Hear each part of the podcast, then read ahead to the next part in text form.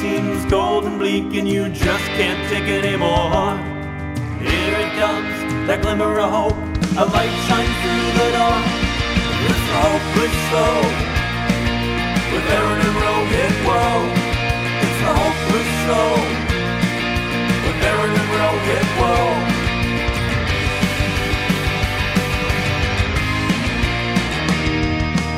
What up? What up? What up? What up? What up? How many Oh, times sh- can you say "what up" before it becomes old? Like "what up? What up? What up"? That's fine, right? I think uh, after you say it a certain amount of times, you become a mid '90s Budweiser spokesperson. Um, but if that's a throwback, we're Wow, looking is a- forward to 51, episode 51 of the Hopeless Show. Hi, Aaron. Isn't it? Hi, hi, Rohit. And wait, er, episode fifty-one, area fifty-one, right? Oh yes, are that we are all just um, we're we're the aliens here. Area 51 was the original residence of this of this planet. And I think everybody's got it all backwards. And in today's episode, we're going to expose the truth. Which is why, which is why the theme is guilt and mystery. So we're going to tie everything to guilt and mystery because and also remember if you're listening to this podcast by the end you'll you'll see what we're talking about as you go through as we go through all the crazy topics. If you survive this episode, you've been to a place where most people have never gone before. Episode 51. I love the Area 51 connection, by the way. I think this is awesome. I think we should have exploited this way more. Like, I want music. I want, like, I want us to, like, randomly disappear. I want things to happen to people that are listening. Like, I wanted to, I, we should have gone all in. Yeah, you know what? But I think may, maybe we'll we'll be able to pull out the the alienness um, along the way. But yeah, we have a packed show today. Aaron, want to tell want to tell us all about it? What we got coming up? Oh yeah, we've got. Uh, we're going to be talking about what this weekend represents. We're gonna uh, with Juneteenth. We're going to be talking about everything from masks on planes to a bunch of big sporting events to something very dangerous in the crypto world, and then a whole thing about tattoos, and even uh, Tiananmen Square is coming into play. So you gotta you, and you gotta and one of our submissions our submission at the end is something that's a, uh, a can't miss submission. It's something like we've never had before. So get ready for us to be challenged. Uh, i guess we well, but let's start with so uh, the theme is guilt and mystery. So one big piece of mystery that got uncovered was juneteenth the uh, the end of slavery date uh, june 19th 1865 if i have my history right uh, is now uh, president biden made it a, an official national holiday. So i think that's an amazing piece of news but i have a problem. What, first what do you think of what do you think of the news? I mean, I think the emanci- I mean, it's it's great that we are actually getting a chance to you know honor the Emancipation Proclamation and use it as a day to kind of reflect, you know, on the descendants of slavery. You know, our our, our black Americans that are you know there, there's there's still residual impact from you know well over a century um, since that Emancipation Proclamation was signed, and yeah, I think it's great, but I think right now it's more performative than anything. Um, it's great that we're honoring it, but what are we doing? And I think that's what a lot of people are wondering.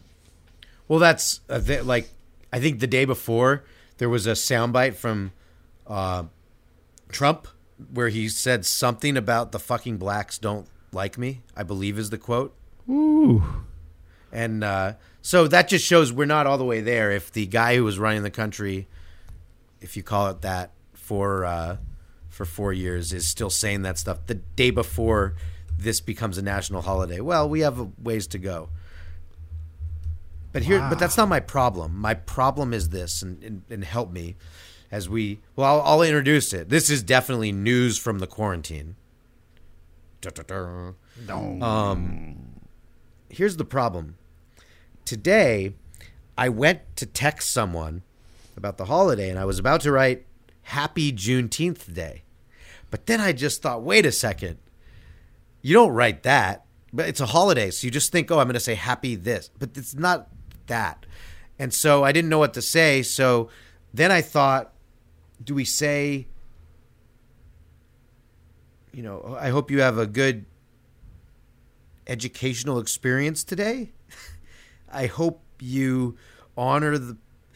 I didn't know what. So help me. I, I just didn't. I don't know how we treat this holiday with the respect it deserves, but also don't go into like a like a monologue every time we have to bring it up to someone about what we're about the fact that it's a federal holiday. Yeah, I mean, I think everybody's is still going to kind of, uh, you know, it's going to take a couple years for acclimation. I mean, I'm still the guy that you know wished people happy Passover without actually truly just remember that Passover was in like, you know, the Jews prevented their slaughter by by placing, uh, you know, like the, the blood of a lamb over their door so that God would pass them over and not kill their children, and that's not a happy holiday. Um, but yeah, I kind of was always wishing people happy Passover. Um, and Well- so I think with hey man, I hope you had a I- rad Passover. I mean, I could I could uh, bring up something else that you mistaken uh, for a while. it's a difficult choice whether you should or not, but I think you shouldn't. Um, and-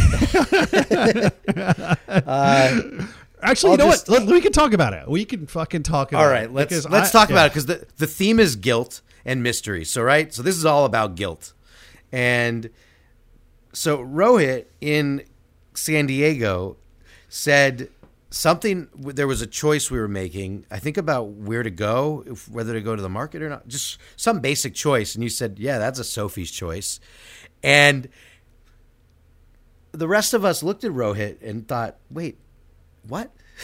what did you just say?" Because for those who don't know, Sophie's Choice is a was a woman in the Holocaust who had to choose which of her kids were going to survive and which one was going to get killed.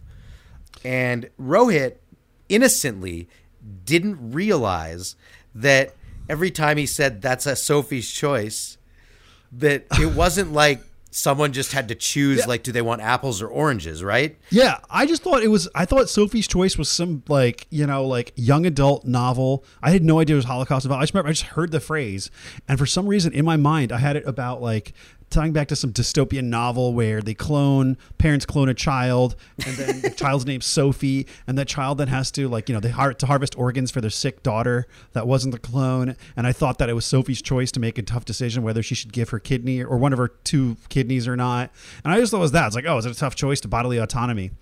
All these years at work with friends anytime there's been a wrought decision not anytime but on certain times when there's been a raw decision I have blurted out oh man that's a Sophie's choice. And nobody has fucking stopped me.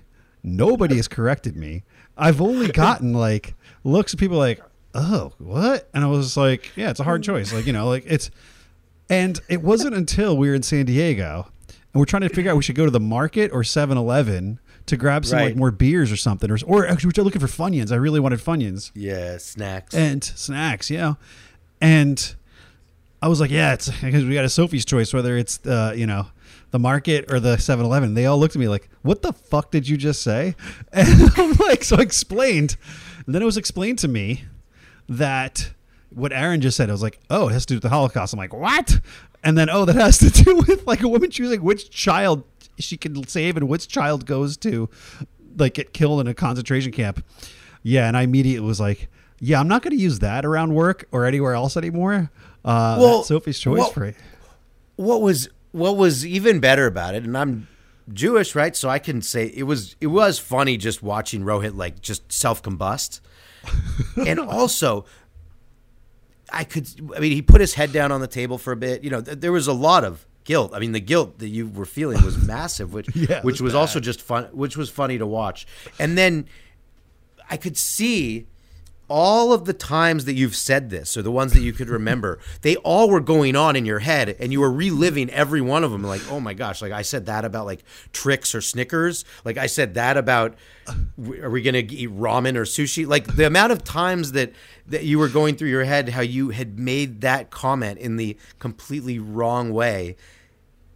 Really, ma- I mean, for us, it, it totally made it worth it. I mean, that was great entertainment. Aaron, I can say without hesitation, I have, I've instituted the usage of the phrase, "Oh, it's a Sophie's choice" when food decisions have come to mind.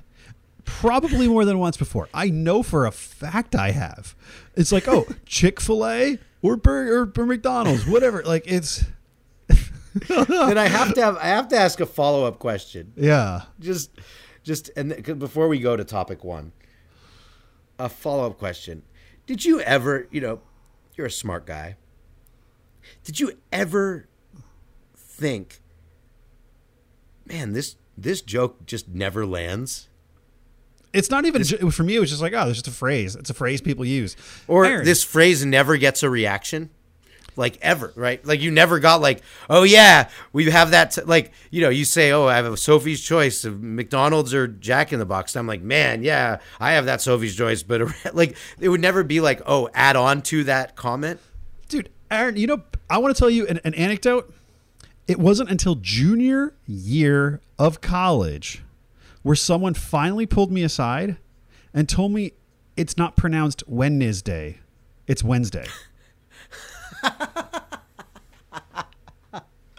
oh man! I was saying Wednesday for 20 years, or as long as I could speak, and yeah, it, and I didn't fucking know.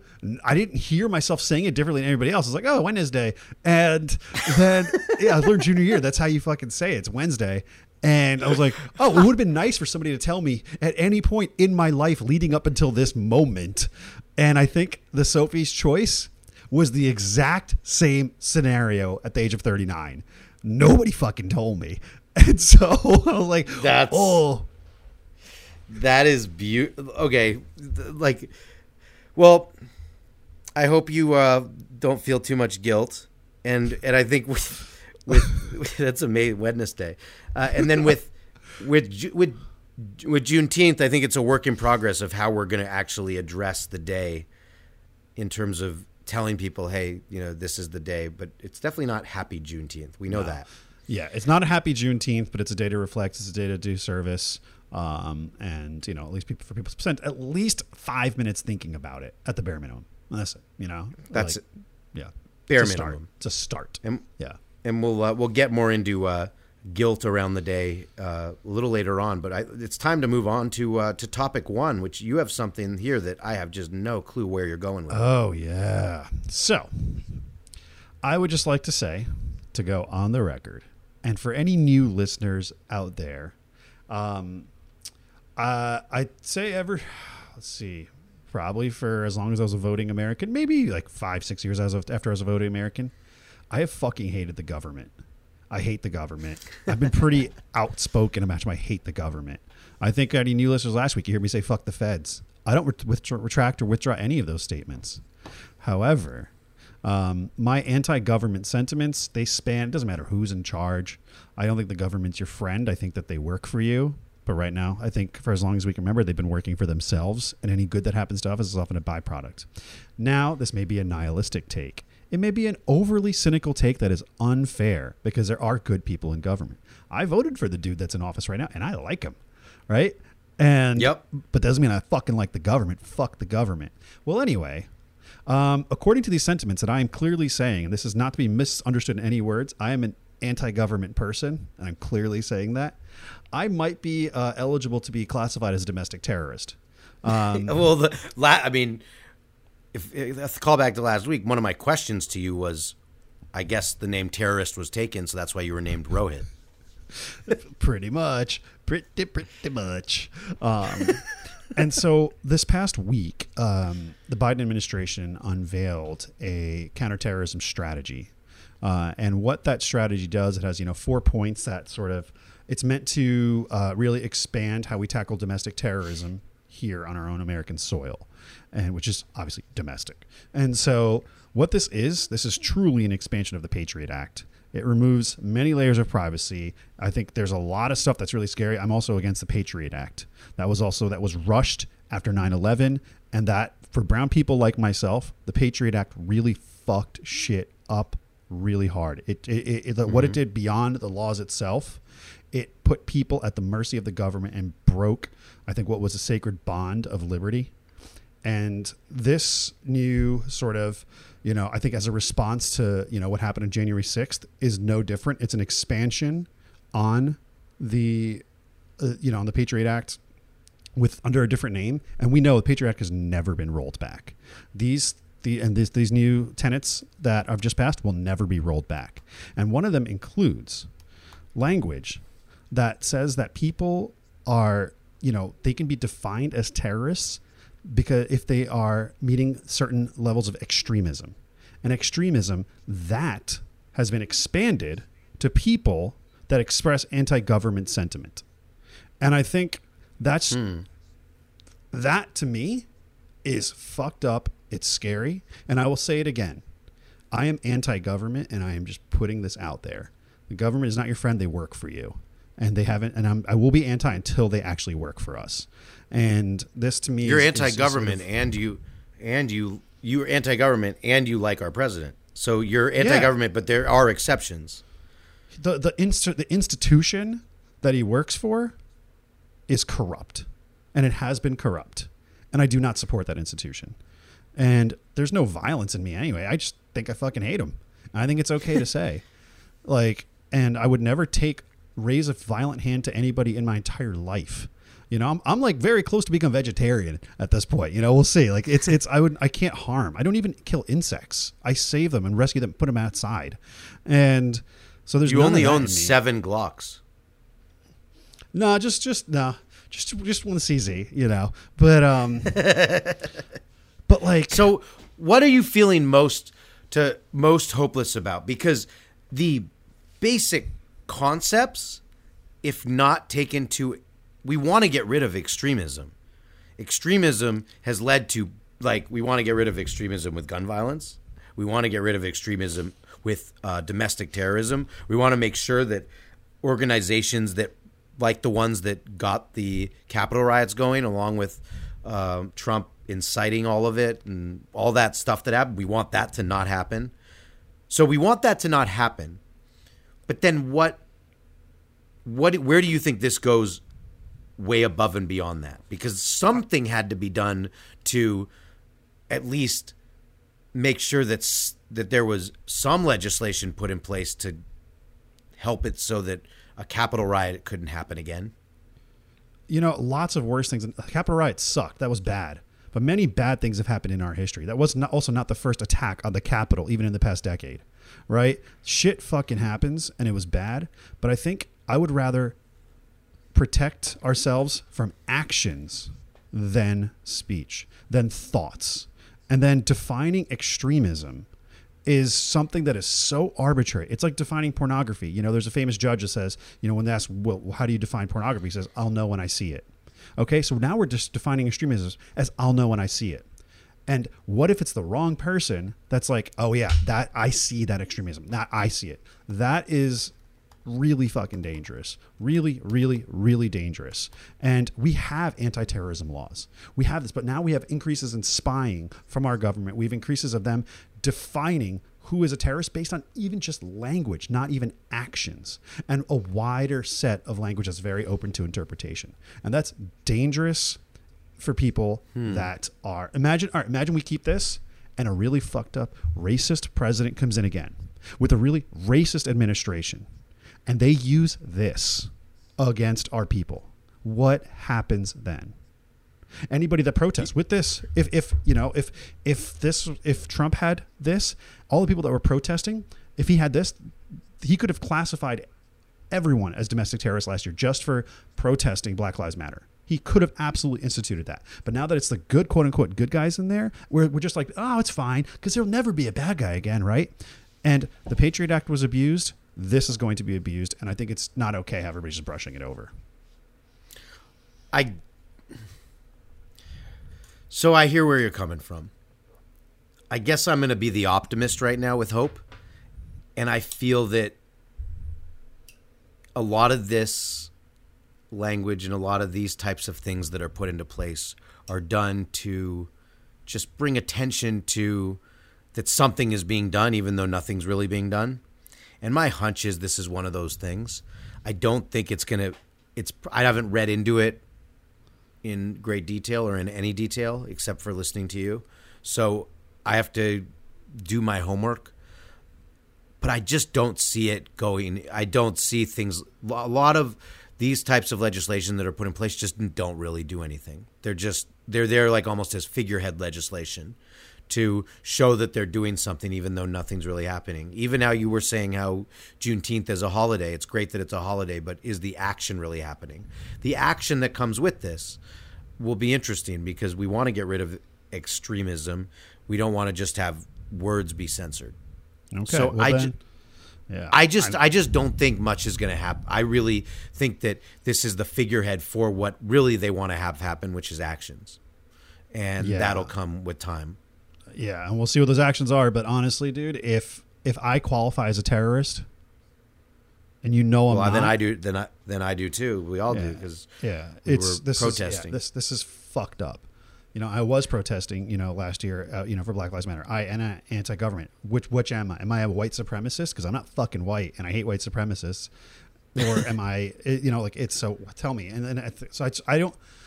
Maybe this this is an ongoing issue, but I think this is laws that did not need to be passed that are just meant to infringe on the liberty of Americans and otherize people and divide this country even further. And I am really uncomfortable with it. Um, unless yeah. one last piece of hope before we move on to our big crypto watch section yeah, is, I guess, think of it like this: the pendulum shifted so far in the cra- in in crazy mode direction over those last four years. QAnon, white supremacy coming out, hatred of blacks, co- anyone of color, Asians, Jews. I mean, the amount of hate and the amount of craziness that we all know happened happened.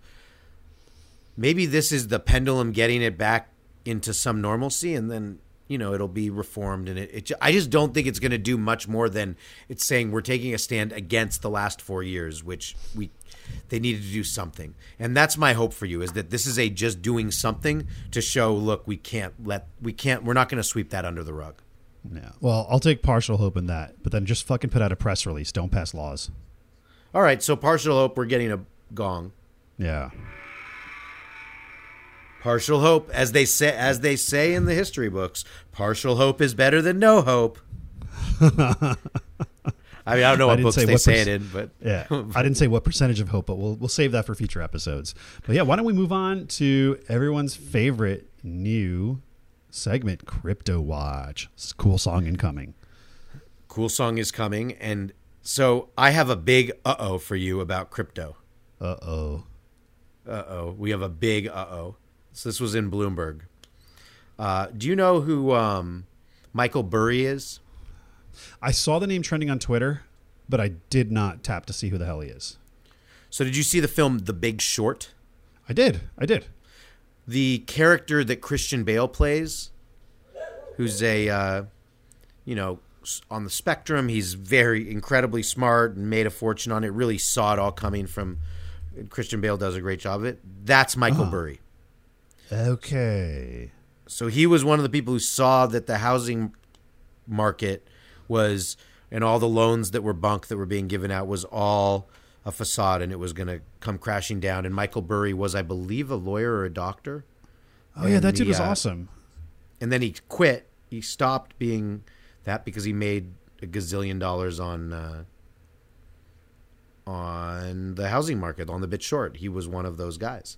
Oh. So, uh, yeah, I think he was a doctor. So here's the problem, and here's where I'm feeling nervous about crypto. Is Michael Burry warns retail traders about the mother of all crashes in crypto, and he thinks or says I'll read this the the first two parts to you, just because then we need hope. Because I'm, it makes me, you know, I'm, I just soiled my pants. It's bad.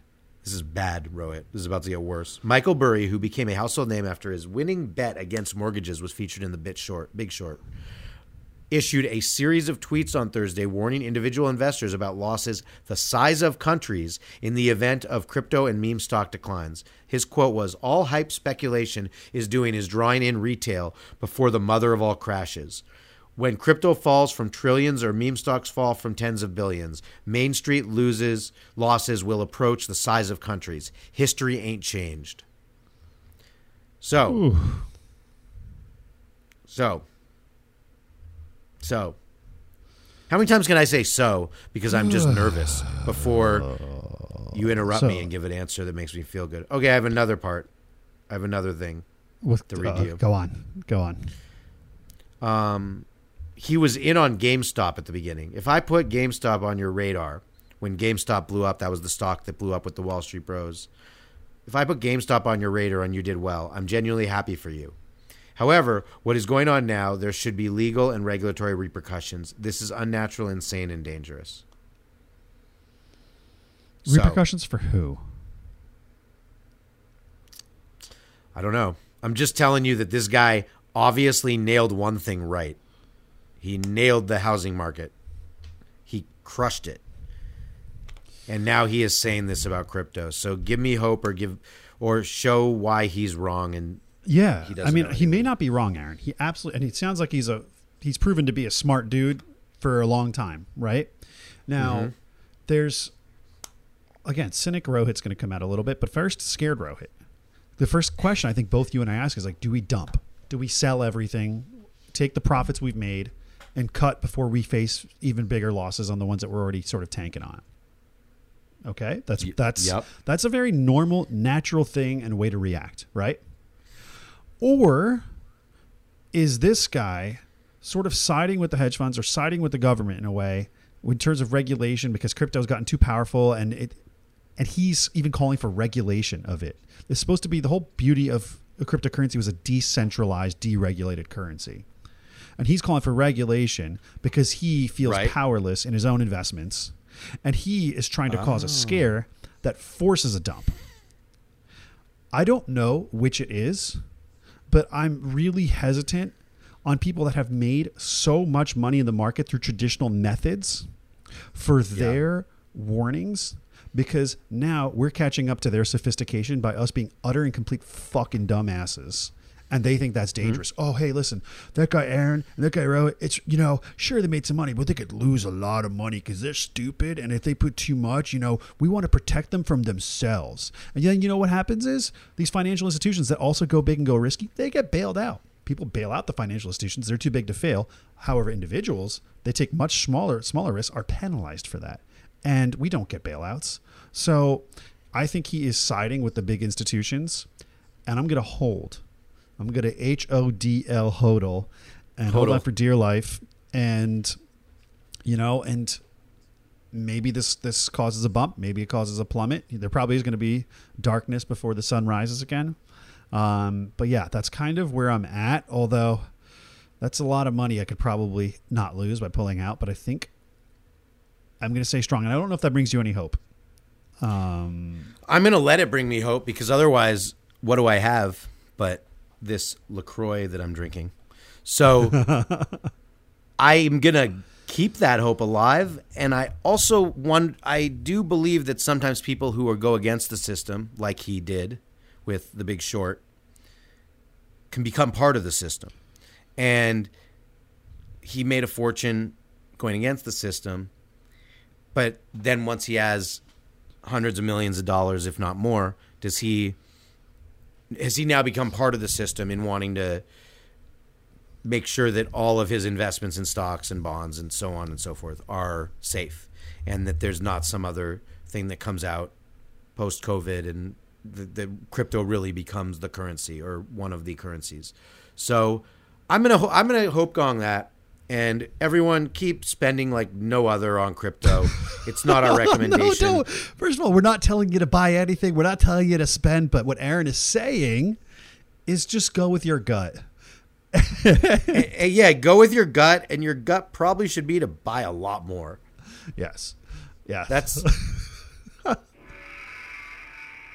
and just in case your gut is wrong, I'm going to throw this in a gut punch. yeah, we, yeah, we're, we're in uncharted waters right now. We really are. I mean, what was the last like? You know, it, it's you know we've moved on from the gold standard. We've gone from the silver standard to the gold standard to the oil standard, and now we're we're moving into the crypto standard. uh, which is not based on an, any actual sort of Thing. physical thing um, or any commodity. But uh, what is a commodity besides how we decide to classify it? And so, Yeah, why, uh, why is the dollar bill a commodity? The dollar bill is just a piece of paper, paper, paper, y'all. Yeah, I mean, dollar bill reflects a commodity. Um, but yeah, fuck. Okay, well, I'm gonna hold strong, but I'm gonna not buy much more. You know, so no. Yeah. So that's that's the uh oh of the week in crypto. But we're gonna move now from crypto to and please submit any questions you have for us on crypto, and we'll happily happily give you our unexpertise opinion of what you're trying to do. I love giving opinions that you might like that don't mean anything. So, speaking of that, sports time. Sports, sports, sports. It's the sports, update. So, crowd big goes wild. the crowd did go wild because this week I went to Dodger reopening day and Rohit, can I just tell you how amazing it was? Dude, How- I watched your stories. Tell us about it. Weren't they wild? Like, oh, I was getting into the stories. It was like the playoffs.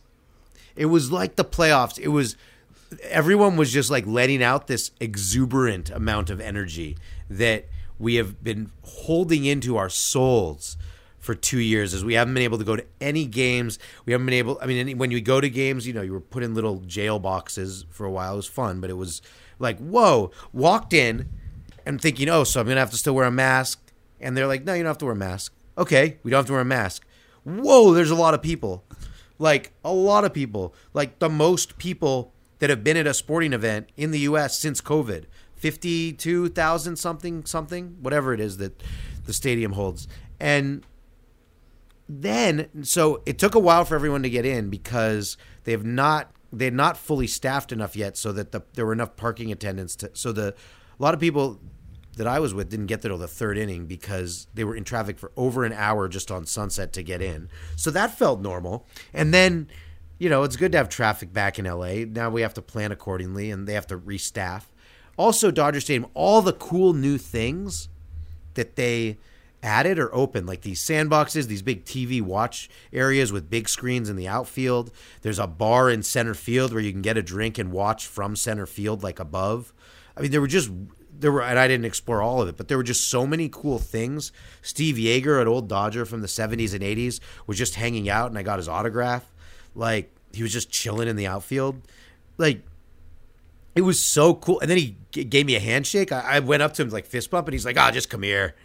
I was like, "This is awesome." And then the game starts, and we had a fight in the outfield. Like people started throwing punches. That was I awesome. saw.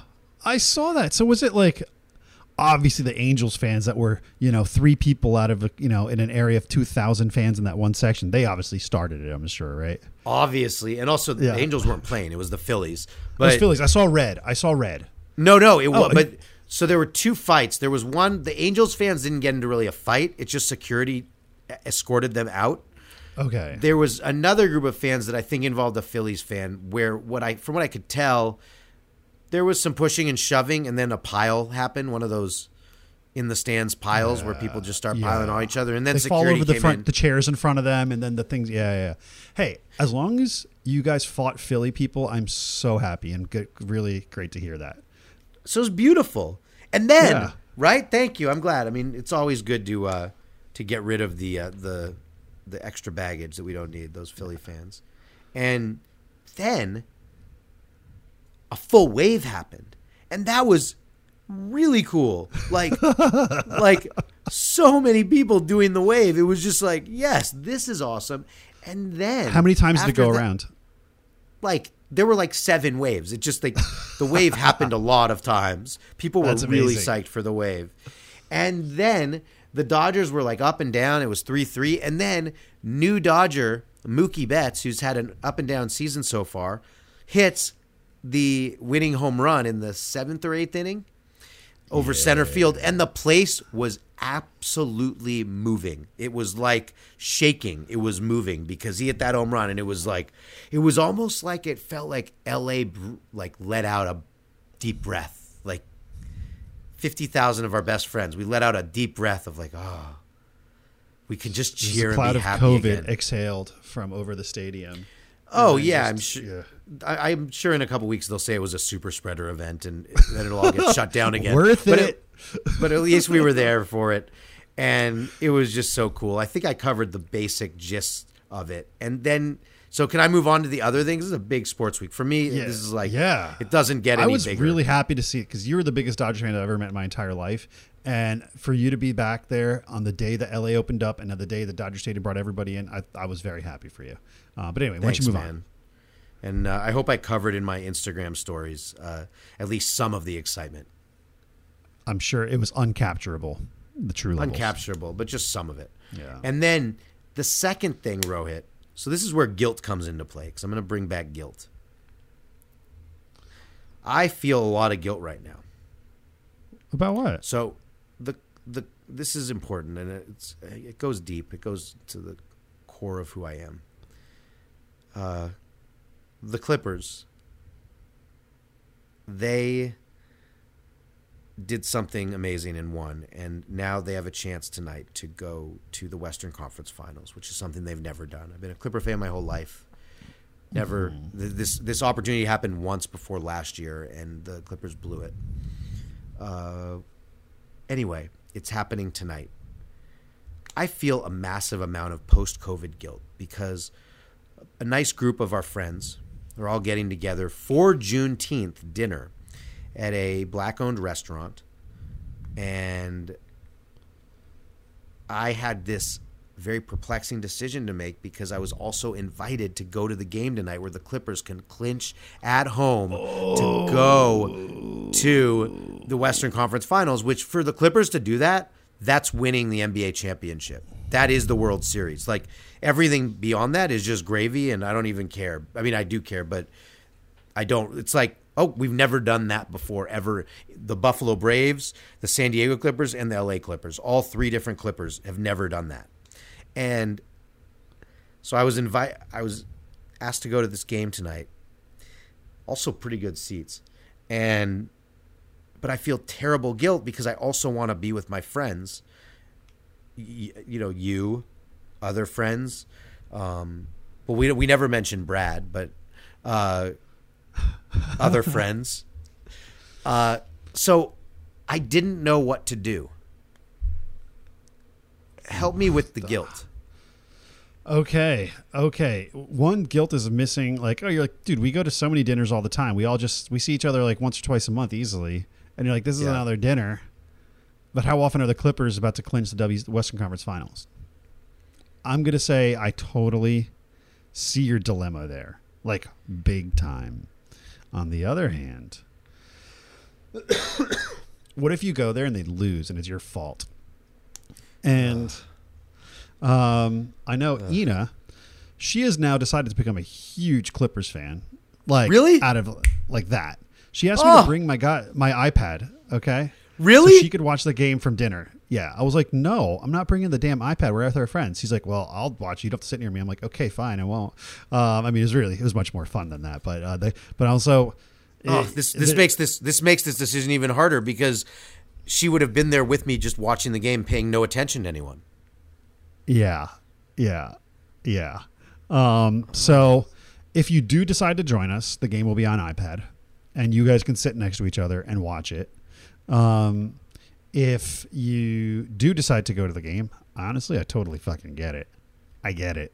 Um, it's I don't know if I could not go to the game myself, and I know So uh, that that's my question. What would you do if it was, uh, let's say, I don't know. Let what are you, let's name the Orioles. If it was you're you're in Baltimore and it's like you're seeing a bunch of friends and you have a like thing planned, or you can go see the Orioles clinch to go to the uh, to the ALCS.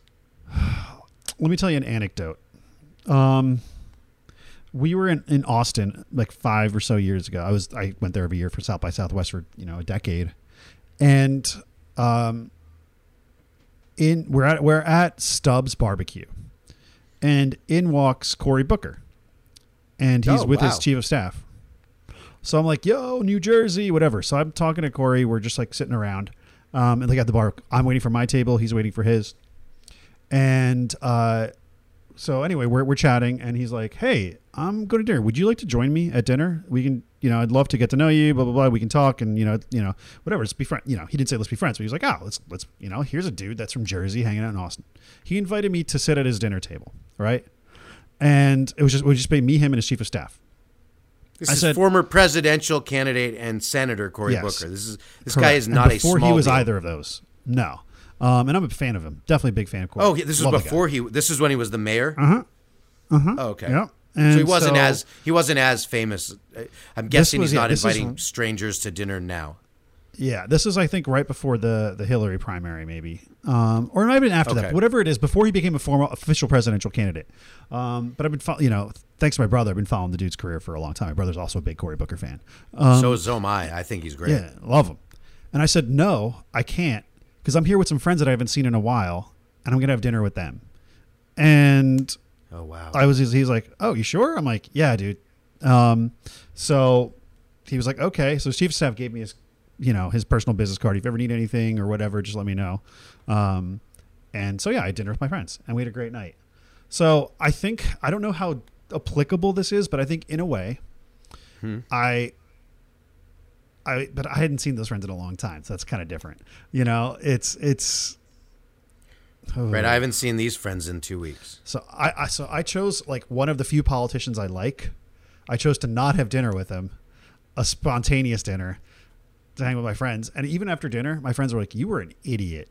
We could have just had Yeah. like dessert after." I was like, "Oh, you guys should have said something earlier." like, Well, I'm not making well, the decision any. Yeah, I'm not making it any easier. Can I Part of me double down on what what you did then? Sure. Looking back, I'm guessing you don't remember your friend's dinner that much. Do you regret not having uh, dinner with Cory Booker? yes. All right, decision decision becomes easier, but I will leave this as a cliffhanger for what happens.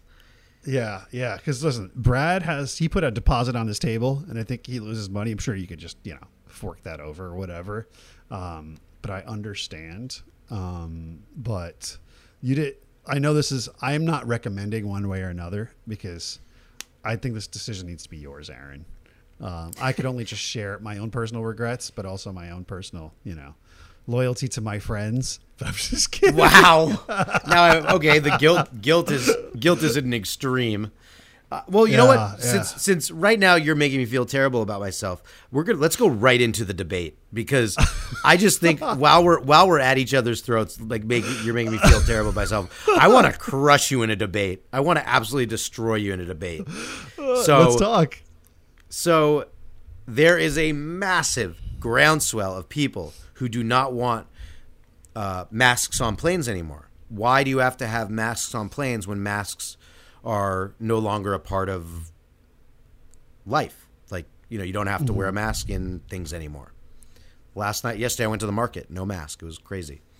And so, my question to you is what do you feel about masks on planes? So I think I would have had a different answer about five days ago. Okay. Five days ago, I would have been like, yo, we need to get a vaccination to even get on the plane. We got to show the vax card. I think. I think. Um, I don't know if that's true or not, but I hope it is. But let's just say that's true. You need to be vaccinated to get on a flight. Then that means everybody's vaccinated and we're cool, right? Fuck the mask because that's very uncomfortable for especially like if you're flying inter- international. Imagine that. Now, after Chris Paul, point guard for the Phoenix Suns, he contracted COVID and he had some definitely had some symptoms and he was like he's out. We're not sure how long he's going to be out. Maybe like just a few games or just three days. Who knows? But he was already vaccinated and he contracted COVID. When you know that's possible, but when you actually see it tangibly with someone that is familiar to you, whether personally or you know in a celebrity manner, you're like, oh shit. Here's the stance I take now. It fucking sucks, and I think uh, I think if that's the rules of the, of the planes, man, just stick to it, man. You're you're their guest on that flight, um, and I'm not going to enjoy it because I'm flying, you know, on a very long flight to Europe in a in a month. So, yeah. What do you Well, think, Aaron? I disagree on two on two levels. First, the Chris Paul level. Do we know if he got vaccinated or not? Of course, he's going to say it, but this is the first person I know who's, you know, had this situation. Period. With the hmm. vax, like they say you can get COVID, but to actually get sick from it and stuff, this is the first person. But hmm. if it were to come out that Chris Paul did not get vaxxed and so on and so forth, and this guy is a brand ambassador to one of the things because he's always on TV with some commercial. Oh, I forget what it is. It would destroy his brand to say like he isn't vaxxed and he's playing, and it would be very bad look. So I'm throwing out Chris Paul as an example, personally. Okay. I think that's not the that is not what we need to look at. That is not who we're going to look at for this. Because I know a zillion people who are masked, uh, vaxxed, and nobody has contracted any form of COVID where there there's symptoms. As as do you. Second, I believe if you can show you, there should be one of two things. If you can show you have a vax card and you're vaxed, you should be able to go on the plane without a mask. If you can't do that, you should have to wear a mask. And to me, that's simple. The only other thing to to do is you allow like six seats at the back of a plane for people who aren't vaxxed, and then you put a partition like a one of those things we're used to now with the with plexiglass, and then the rest of the plane does shows they're vaxxed and they don't need to wear a mask. One of two, one of those scenarios, I think, is totally fine and should be happening at this point. Okay, so like like a smoking room, vax, like a, like the old days when we were kids, like the smoking sections in restaurants, smoking and non-smoking. And for you, Yeah, for you, uh, young Gen Z people out there, that was a real thing. Um, you know, Yup. I actually one of my best eBay finds, probably the best eBay find in my life. It arrived a few weeks ago. I got an ashtray, uh, like an amber glass ashtray from McDonald's, um, with the McDonald's arches on it, um, and that was from the you know I think late seventies. This specific one, but yeah, there was smoking in fast food restaurants, smoking in every restaurant. You should have a different section for it. Um, about your Chris Paul point, I'm actually according to uh, DraftKings Nation, but also according to John Gambadoro, team writer for Ari- from Arizona Sports, is that Chris Paul has documented he got the Pfizer vaccine back in February. So he's that's from the team. He's got the proof, and so he did contract it again. And that also because he has a positive has a proof of it, it means he won't have to stay in the health protocols for the full amount of time, and he might not even need to isolate for long because he's been vaccinated.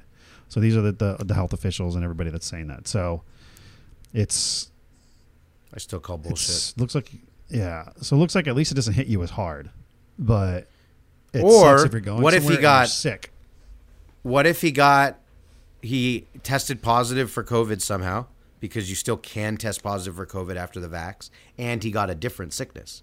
You could have two sicks at once, like the COVID, which isn't the sick, and then he got like a real sick, a different. That could sick. be. That could be. But I think the takeaway is overall. I mean, are so you feel that there should be a non-mask and a mask section in the plane. Um, Yep. Or you should that- just okay. if or if you are not vaxxed, you don't have the vax card. You have to you have to wear a mask. yeah. Or you sit in the luggage compartment. Um, Yeah, or just don't fly. If you haven't been vaxxed, don't fly because you're not. You just are stupid. yeah, I agree. Shit. Again, we're I think we're on the same side of the debate. Again, Okay, so you agree with the sectioning off of planes? I think no. Actually, I don't think sectioning can work. I think you fucking wear a mask. I think it's fucking wear it. It's it's if the airline wants you to, even though you have a vax card, I think you wear it. You're. And I don't you're- think you should gotta wear it. follow. the- I don't want to wear my mask on a plane. I'm going on a plane next Thursday, and I don't want to wear my mask for five Neither hours on my Neither plane when I'm not the danger. I'm not the person who's I got vaxxed in February. I am not the problem here. I am the solution. I am the solution throughout COVID. What have we been doing on this show? We have been the solutions. We have been providing the hope. true.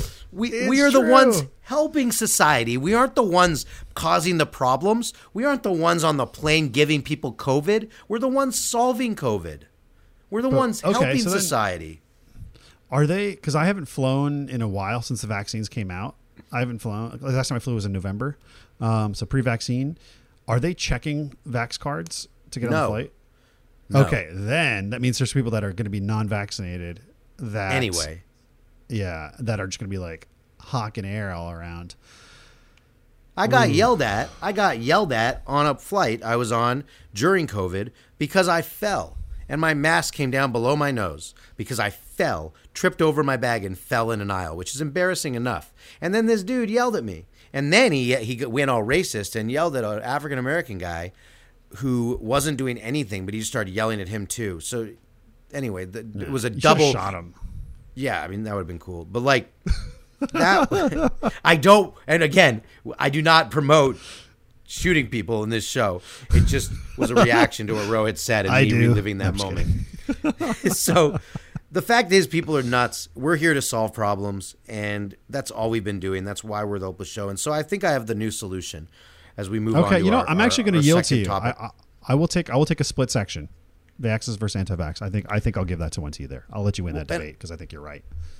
Thank you. And I have one other solution, and this is just a final solution, is if you can show proof that you are one of the hosts of the Hopeless Show, you don't have to wear a mask.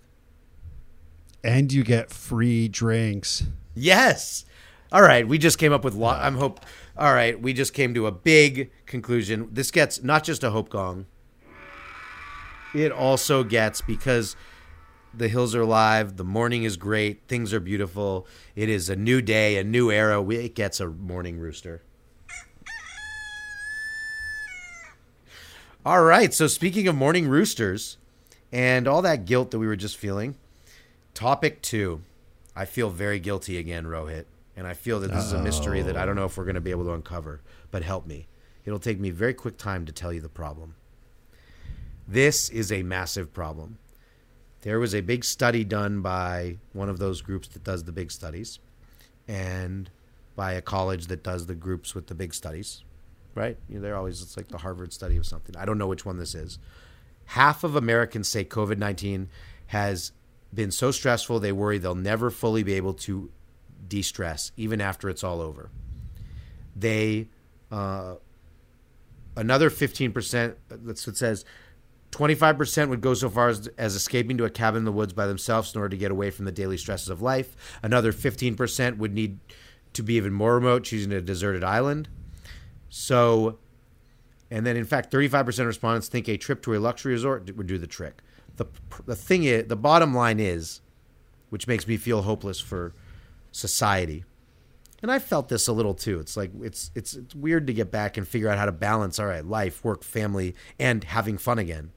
And so my question to you is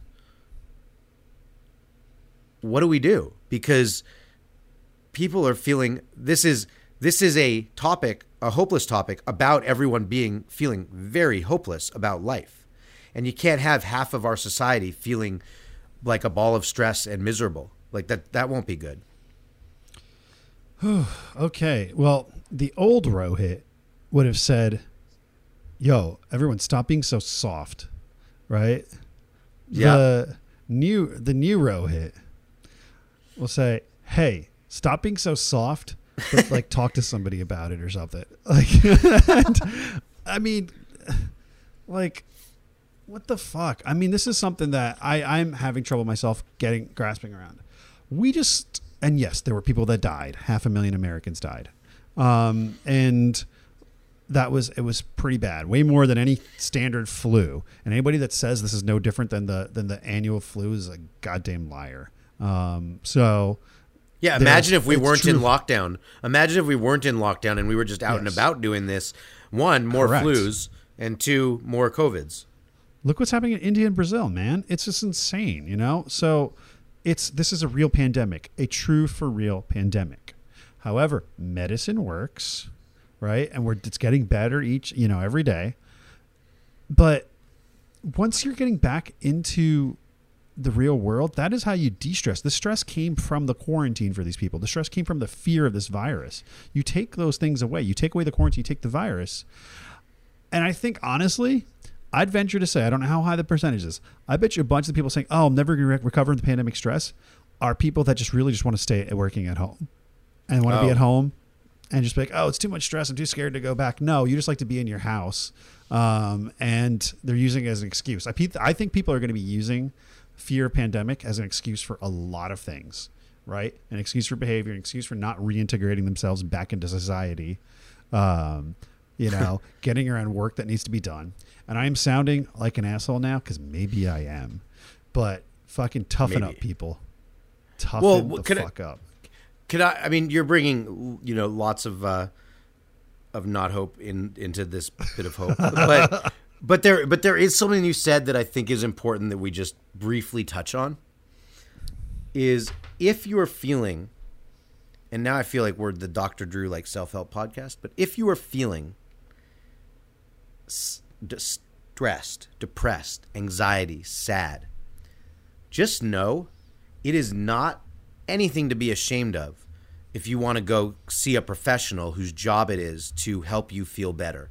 I think Rohit and I can both say that in our lives we have gone to a therapist at a, at a point Yeah. in our lives when we needed it. Yep. And it is n- there is no shame in it. And then on top of it, just one other piece in this PSA for people getting better, part of our new sh- our show now is that your insurance company, whatever your insurance is, whether you have Obamacare or whether you have a pri- another one like Blue Shields or any of the any of them, they all offer uh, therapists where you can go see a therapist for like twenty five bucks, and you can it's under your coverage and everything. So I think that the uh, other piece of hope that you brought up in between your asshole rants, you did bring this up, so I give you that. is is that uh, is it's okay to go get a little help to get over it because you probably will. You'll probably f-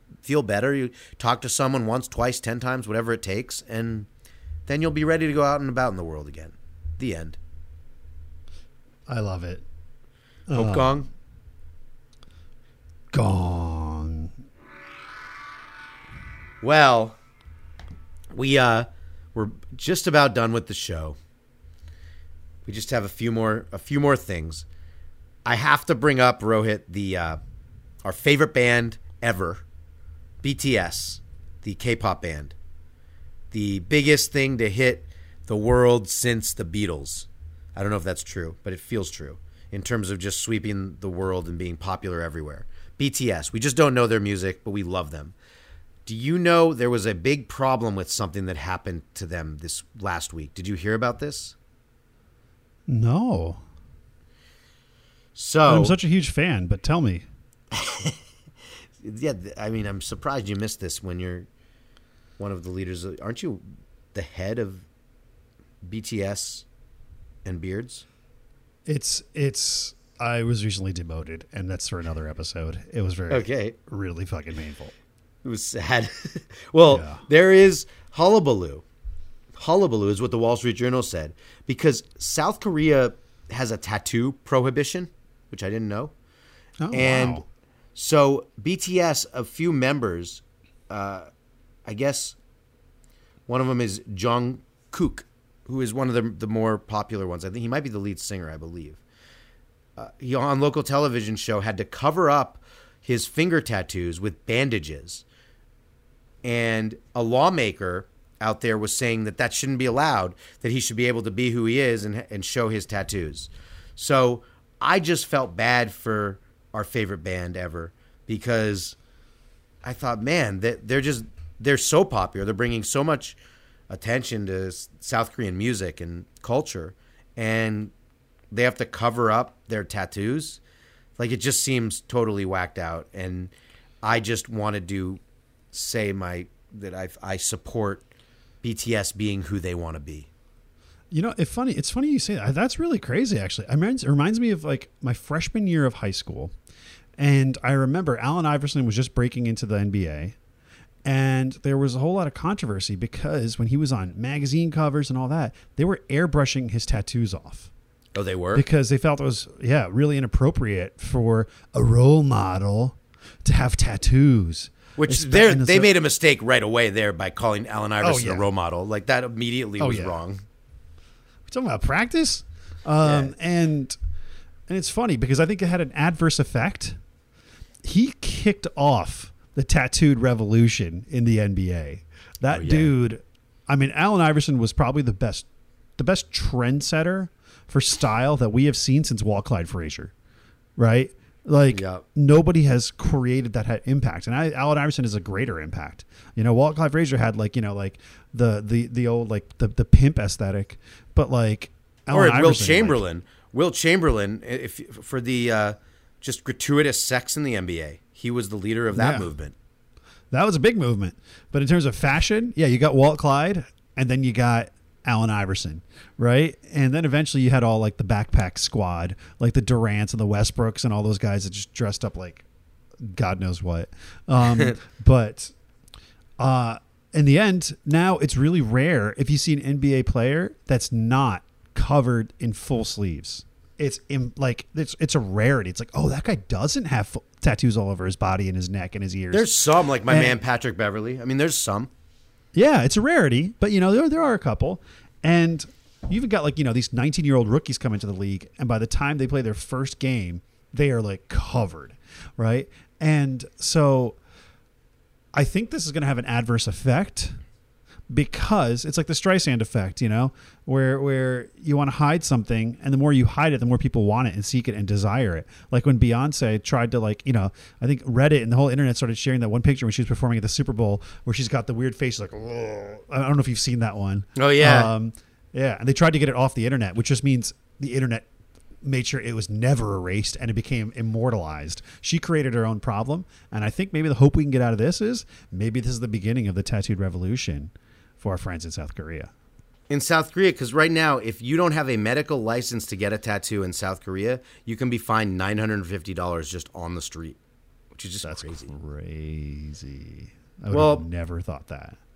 Well, we stand by our BTS. We stand by everyone who just is being themselves. Why do we have to monitor who you are? Just be who you are as long as you can bring some hope and positivity to the world. There's no guilt in that. There's no guilt in having a in having tattoos. And Yeah. so, speaking of guilt, let's go right into Hope in 60 seconds.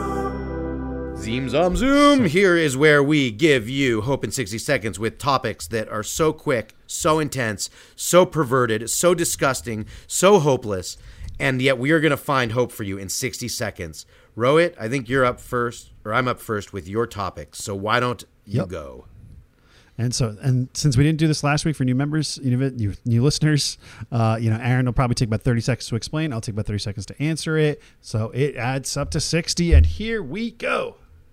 While he's doing that, I'll just tell you, he just said members and listeners. We do, we are about to start a, a OnlyFans site, so there will be a members aspect to this show. We just haven't got it all set up yet, but you you won't believe what Rohit and I do that you will feel hopeless about on our OnlyFans site. Yeah. It, it just, just keep it, just, just visualize pretzels. Um, big hot pretzels. Anyway, and here we go.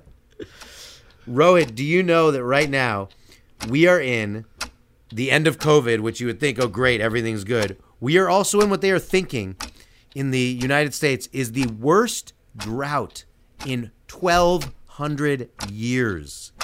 Think about that 1,200 years. 1,200 years ago, like dinosaurs were roaming the U.S. 1,200 years bring us hope that all these problems that we forgot about because of COVID and now are back worse than ever are to, there's some hope. Okay, that's really scary. I had no idea we were in a drought like that bad. I know that Death Valley itself was uh, very close to setting the all-time record that's ever been recorded because it hit uh, 126 degrees there this past week. Um, and Death Valley is the hottest place on Earth. And I think the hope I can bring is that climate change is going to rise the tides and flood us all out, which will then solve the the drought problems. Um, the country is only going to be half the size, but they're going to have water. And and also, wouldn't that help uh, help crypto make be more valuable because like a lot of things will just go away. So then this decentralized crypto market will be worth more money. And then if we survive this drought and this and climate change, then we'll just be that much richer with Lambos that just don't have as far to drive before ocean. Yes, give me give me floating Lambo any day. I think that's another good one. Um, okay, and now it is my turn, and so here we go. So Charlie Kirk, founder of Turning Point USA. Ugh. Ugh. Okay. Yeah, I think we say collective. Ugh. He tweeted today Uh, Lincoln knew America's founding was July 4th, 1776. He knew that was the day our amazing nation made a step from ideal to reality. Juneteenth is an affront to the unity of July 4th. We now have two summer holidays, and one of them is based on race. Shame on the GOP for supporting this. Oh my God, Aaron, help. Wait, for so he said Lincoln? Yeah, he's, he just he invokes Lincoln, saying, "Oh, we already have a holiday." Um, he knew that we had Fourth of July already. We don't need a holiday talking about the Emancipation Proclamation, and this is crazy. We already have we already have a one summer holiday. Why do we need a second? What the fuck, Aaron? Well, Charlie Kirk is one of the worst people ever. And a guest on our show. Anyway, I won't get into that, but he is one of the worst people ever. And I think that he should be banned from everything. And he's the one, all these people who are having all their stress, they should show him where the island is for one person. And that's where he should move. I want this guy gone from the world. This guy just needs to go. And you never know. I mean, sometimes people uh, inexplicably just croak. Yeah, Dude, that yeah, and I don't know if he will because he's young and seemingly healthy, but he's got a really He's- tiny face, um, or at least the internet the makes his face really tiny, which is what I love. It's this I- is hate, and it's like I really think he hate. needs. Um, he is. This is. This is the type of person that needs to just like go away forever. Or or hopefully this is maybe a bit of hope. Hopefully, some people who disagree with him, like a lot of people, and a lot of people who are a lot bigger than him, who could kick his ass, see him on the street and do what they need to do. Yeah, and this is again, this is the reason that I love lack of censorship, or I, I, I, because this guy now has immortalized himself, and we will forever tie this type of language to him. It's no erasing it from the internet. He, yeah. So fuck this guy. Fuck Charlie he might. Kirk. He might walk himself into a few fists coming up in the next Yeah, little bit. yeah. That's the thing, man. He's. It, just let him say it, and the the rest takes care of himself of itself. All right, and the last. Oh no, sorry, the second to last. This one is yours, and let's go. Car prices, they're at an all time high.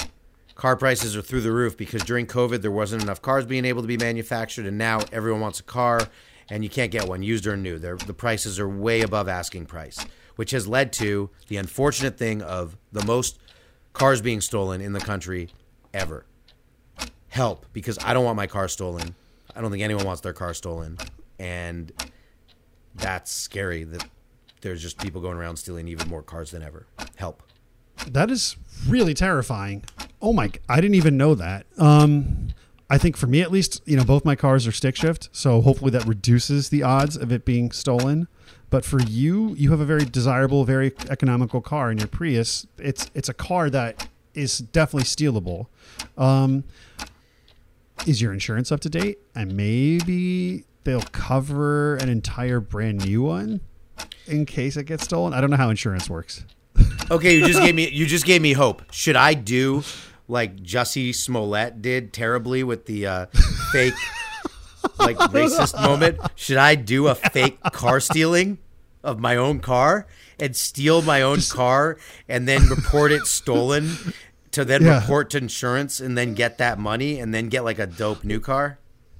Yeah, hire two Nigerian dudes to steal your car and then narc on them. And then yes, I think that is what you should do. So that Um, that yeah, gets you might hope be- gone. Yeah. How we uh, for all you listeners out there, this is not formal legal advice. um, No, uh, we're just we're just coming up with hopeful solutions on the spot. So with that, Rohit, you have one more Hope in sixty before yes, we wrap up the show. And exactly. And so this Hope in 60 is about LinkedIn. Now, there's a Swedish professor that did his dissertation on, on studies in China, and he had and LinkedIn forced him to remove any mention of him actually doing an essay on Tiananmen Square on the Tiananmen Square massacre. Because LinkedIn says that they have expanded to China and it's important for them to maintain the business relations there. They are now censoring people that are mentioning Tiananmen Square as a massacre as ever happening or even putting it into print on LinkedIn. Holy crap, Aaron. Help. I went on to LinkedIn for the first time in about two and a half years, at least yesterday. That site is so damn confusing and stupid, and I don't like it at all. So what I say is boycott LinkedIn. That's ridiculous that he can't do that. And I didn't like it when I went on it yesterday. I was like, this is just confusing. Like I, all the messages you get, and it's just people. It, I this that site is just it's like trying to be like Facebook meets resume meets Instagram meets a little TikTok now. It's just boycott LinkedIn. Hope. Okay, I'll, I'll I'll buy that. I'll take it. And you know, I'm not looking for a job, so I'm good. I don't need to be on there. Um, and just you know, so we're all clear. Um, the T- Tiananmen Square massacre happened, and fuck the Chinese Communist Party. But anyway, I just want to add that. Hope gone. and um, And so finally, we wrap up the show with our with our fan mail, which is we as we promised the the strangest a strange fan mail that I'm curious your thoughts, Rohit. This was the mail. Ready for it? I'm ready. This is Clara. I actually don't remember where she wrote from, but Clara wrote, "When a woman laughs during an argument, please know that the psycho ar- the psycho part of her brain has been activated. Abort mission." That was the submission. Well. Clara, that I think I'm having like flashbacks from Nam, um, because I can see this happening. Like I see this played out in actual like arguments that I've had um, with women, and you know, in my life in the past. It's. I think I've I'd managed to compartmentalize this away, and you've awoken or unearthed some trauma. Um, I think this is really wise, even though this is not necessarily a question, it's a submission. And I think the submission brings us all hope. It brings us a reminder. Is because when you're arguing with a woman and she goes all joker, then you know it's it's done. There's nothing and just you know, No, accept run. defeat at that point. Run. Don't do like me and make it worse. Um, and Clara, you are very wise. Um, us men in general are generally not very wise. No, we're so Um, we're we so the wrong dumb. fight. We're We're, so fucking stupid. And we take the bait so easily. We're we so are easily baited. Oh, we're so dumb. You guys Ugh. know how to fight so much better than us. Yeah. Thank you for that warning. And maybe this will serve us and help us in the future and any of the other listeners out there that might be in the, finding themselves in the situation. Thank you, Clara. Thank you, Clara, and finally, hope fulfilled. There's a beautiful one because now, it's horrible. uh, yeah, it was uh, Rohit. Well, we were talking about therapy. Luckily, Rohit, you know, your deductible will only be twenty five bucks to go to therapy from that hopeful from that submission, Yeah. so you're fine. Yep. So, the final hope fulfilled. We have shit on Florida, shat on Florida. We have shat on Florida so many times on this show for many reasons, because of many things. I love Disney World, but man, Florida has a lot of issues. There's good news coming out of Florida that we can we can feel hopeful about to end our show with, and I, I think you're gonna be very happy. Rohit. As Matt Gaetz' investigation is ramped up, feds mount sweeping probe into into Central Florida political scene. Yes. Drain the bayou. Yep. Drain it. Drain the Oh, bayou. Fucking How- fantastic. How great is that? So not only has Matt Gaetz is he screwed and hopefully going to jail for a long time, but because of that, the feds who you usually hate are doing something good and they are going into Florida to drain that bayou. I will. That is such wonderful hope fulfilled. You know, it's it's. I want that swamp drained everywhere, and let's start with the people that are like literally having sex with children. Yes. I think it's a good start. It's a fucking good start. Elected officials that are doing that shit.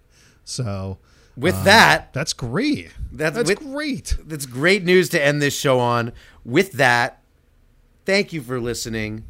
I this is episode 51 of our decades worth of shows for to celebrate the 50th anniversary of shows uh, of 50 shows. So we're at 51 now. We have eight more celebrations. I am Aaron Wolf, the Aaron Wolf on social media. The Hopeless Show is on social media at Hopeless Show on social media, and you are I'm Rohit. So actually, Vohit for Rohit. We- Rohit is my name. Vohit for Rohit with the number four on all social properties and platforms and such. Um, yeah, and you can find us there. Uh, also follow the Hopeless Show on Twitter and Instagram. And uh, thanks for giving us a follow. And tell your friends to listen. And until then, stay hopeful. stay hopeful and also quickly if you enjoyed this rank our show right like go and give it stars give it five stars Yeah, please, please rate us. rate us. Please, sir, more stars. Please rate us. Stars we want more of. Stars more, please we are so hungry for ratings. Um, but yes, thank all you right. to all the listeners out there. We'll see you next week. Bye bye. When the world seems cold and bleak and you just can't take it anymore, here it comes, that glimmer of hope. A light shines through the door. It's hopeless. With Aaron and Rogan, whoa. It's hopeless.